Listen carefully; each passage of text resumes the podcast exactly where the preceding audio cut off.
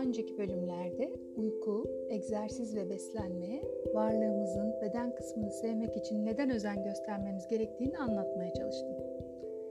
Varlığımızın herhangi bir boyutunda yakaladığımız iyilik hali, varlığımızın diğer boyutlarını da etkiler. Bedeninize gösterdiğiniz özen, onu sağlıklı yaşatacak, iyilik hali yaratacak her şey, varlığınızın ruh ve zihin alanında da etkisini gösterecektir. Yaşamdaki mutluluğumuz, kendimizi sevebilmemiz, tüm varlık boyutlarında iyilik halini yakalamamızla ilgilidir. Bedenimizde iyilik hali için gerekenler hakkında konuştuk. Peki zihnen ve ruhen iyilik hali nasıl yakalanır?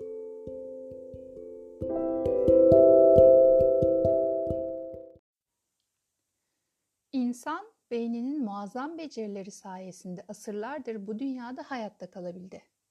Beynimizin sorun çözme kapasitesi biraz da içinde bulunduğu şartlara dair bilgi sahibi olması ile ilgili. İşte bu bilgiyi de ona adına eğitim dediğimiz ortam sağlıyor. Doğduğu aileden temel yaşam becerilerini edinen insan, dünya üzerinde daha iyi bir hakimiyet için başlıyor bilgi bankasını genişletmeye.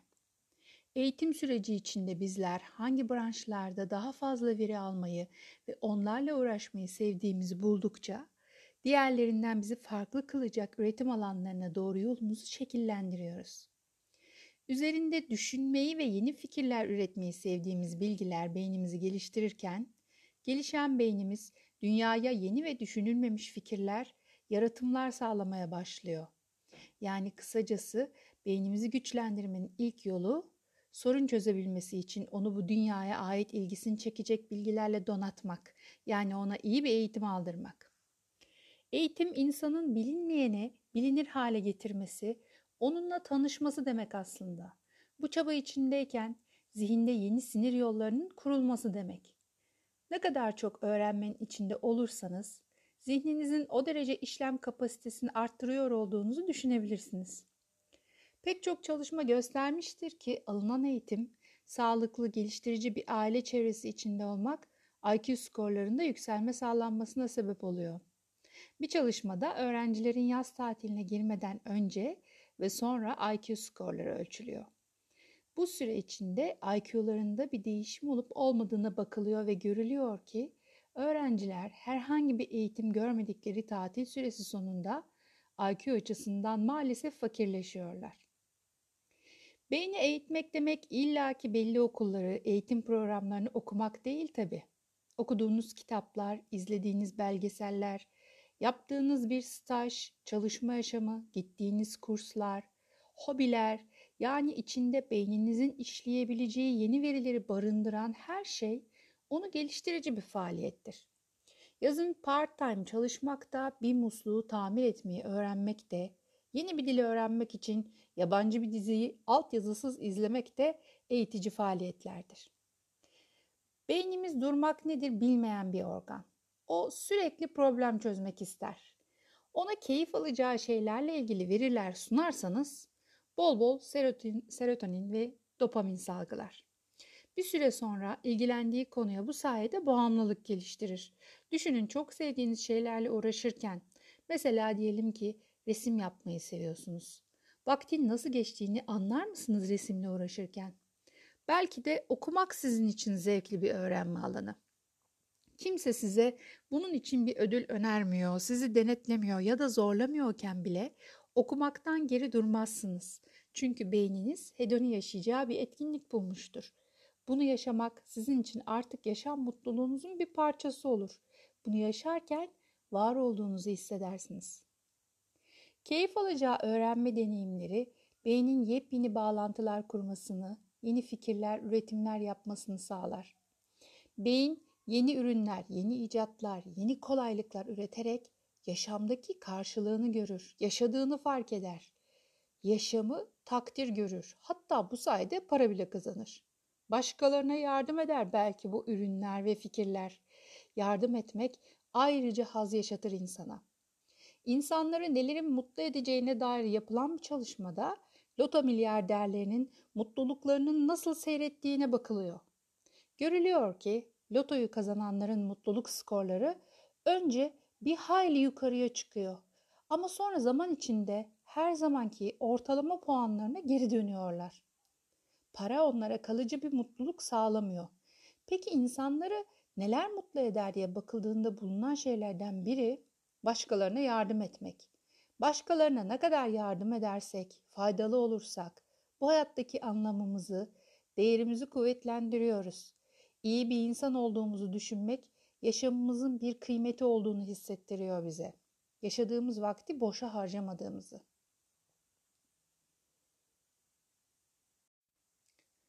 Durmak nedir bilmeyen zihnimize işlem yapabileceği, keyif alabileceği öğrenme alanları açmazsanız hali hazırdaki sorunlarınızı sürekli ele alacaktır. Tekrar ve tekrar. Hatta bazen hayata hiçbir katkısı olmayacak alanlardaki problemlere odaklanacaktır. Kim ne giymiş, kim kime ne demiş, kim ne yemiş, ne kadar para harcamış. Kafanızın içinde dünyanın en muhteşem bilgisayarını taşıyorsunuz. En son teknoloji bir aygıt. Bu kadar sıradan ve verimsiz konularla onu doldurmanız büyük israf değil mi? Bu konuların hiçbiri hayata bir insan üretimi olarak katkı sağlamayacak çünkü ve siz hiçbir üretiminiz, hiçbir yeni fikriniz yokken yaşadığınızı hissedemezsiniz. Kendinizi değerli ve bu dünyada karşılık bulmuş bir canlı olarak göremezsiniz. Sürekli gündelik sorunlarla uğraşırken bu sorunlar bir süre sonra olduklarından da fazla büyük görünmeye başlayacaklar gözünüze. Soru, sorun çözme arsızı beyninizi başıboş bırakmamalı, onu üzerinde keyifle düşüneceği alanlar açmalısınız. Beynin öğrenme ve gelişme kapasitesi sizi belli bir noktada şaşırtmaya başlayacaktır. Bazı çalışmalar diyor ki 10 bin saat beyin bir konuyla uğraşırsa o konuda artık bir yetenek geliştirir. Ben bir süre önce Bodrum'da bir sergide gezerken Yalıkavak'ta e, sanatçılar e, sokağı diye bir yer var. Belki bilenleriniz olabilir. E, orada denizden topladığı taşları boyamış bazı sanatçıların eserlerini görmüştüm.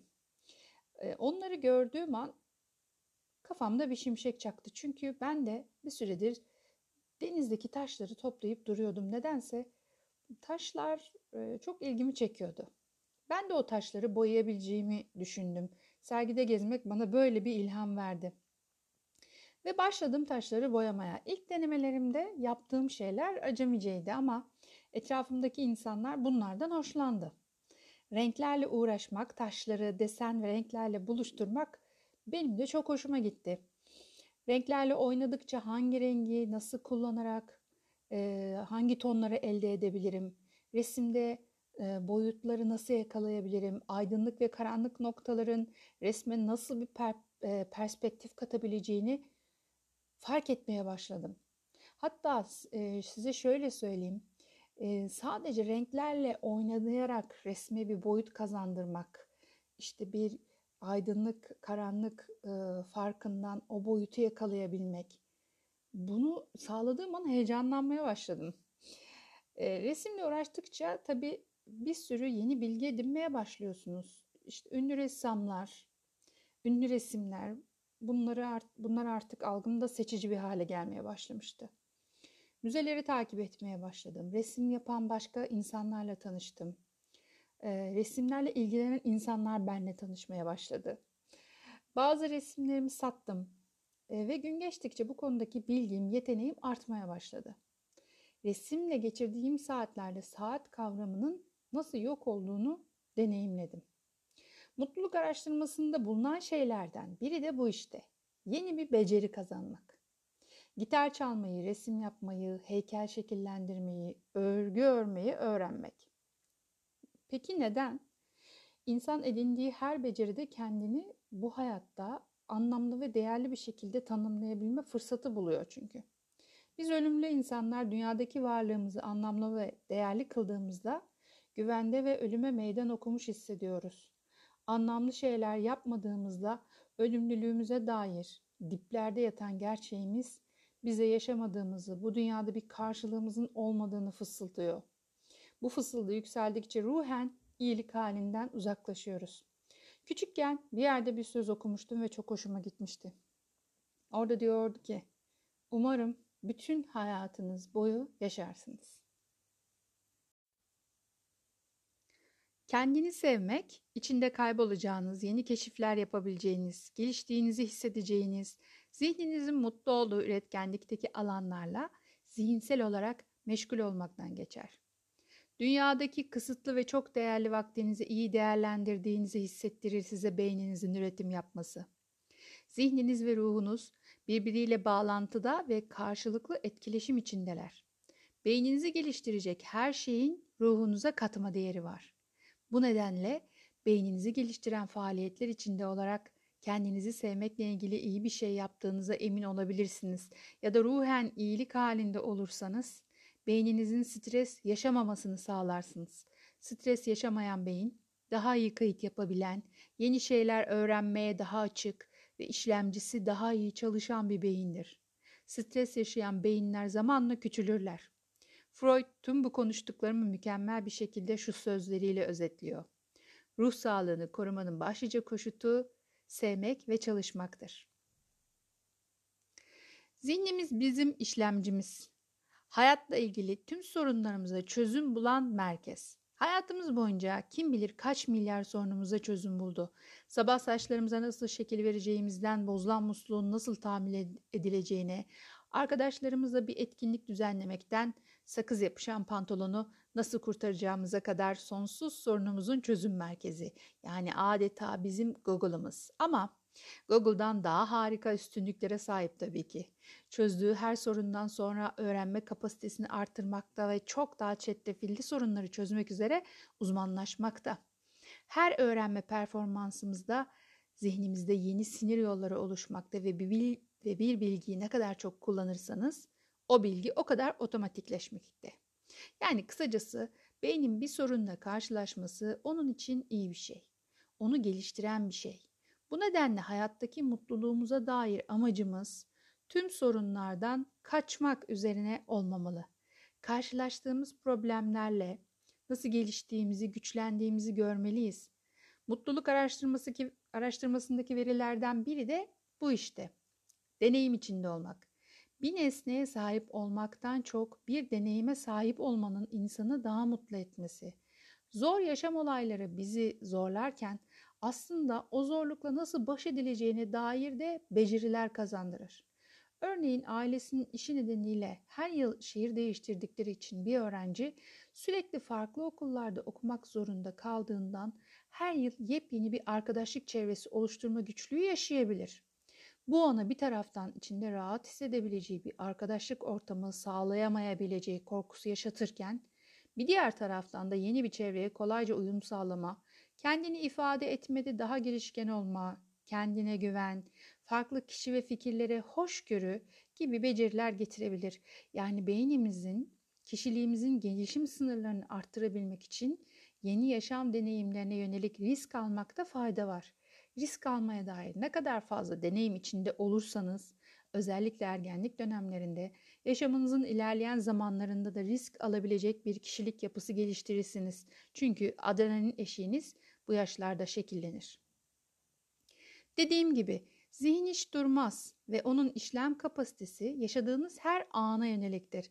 Eğer kısıtlı bir alanda tek düze bir hayatınız varsa zihniniz kendini otomatik pilota almaya başlar pek çok konuda.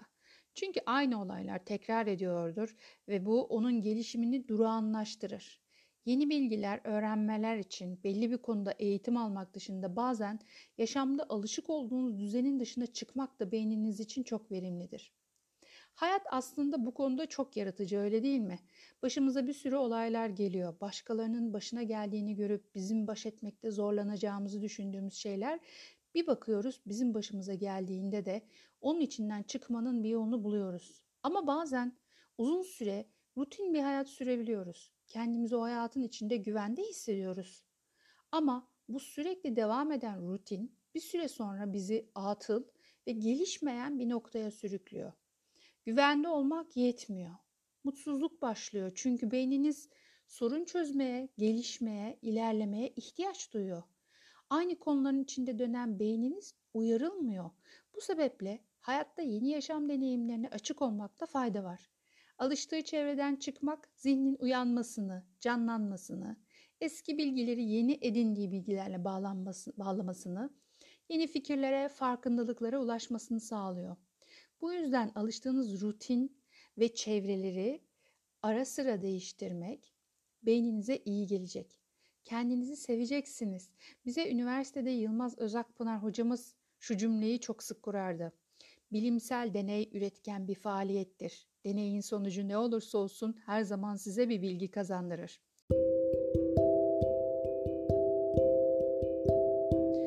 Bunu aynı şekilde hayat içinde düşünebilirsiniz.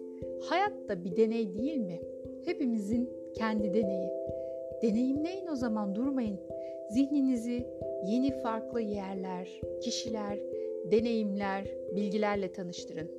Tanıştırın ki boşlukta sorun üretmek yerine deneyimle kapasitesini zorlasın. Kapasitesi arttıkça varlığının karşılığını görerek mutlu olsun. Varlığını sevsin. Bir sonraki bölümde görüşmek üzere, hoşçakalın.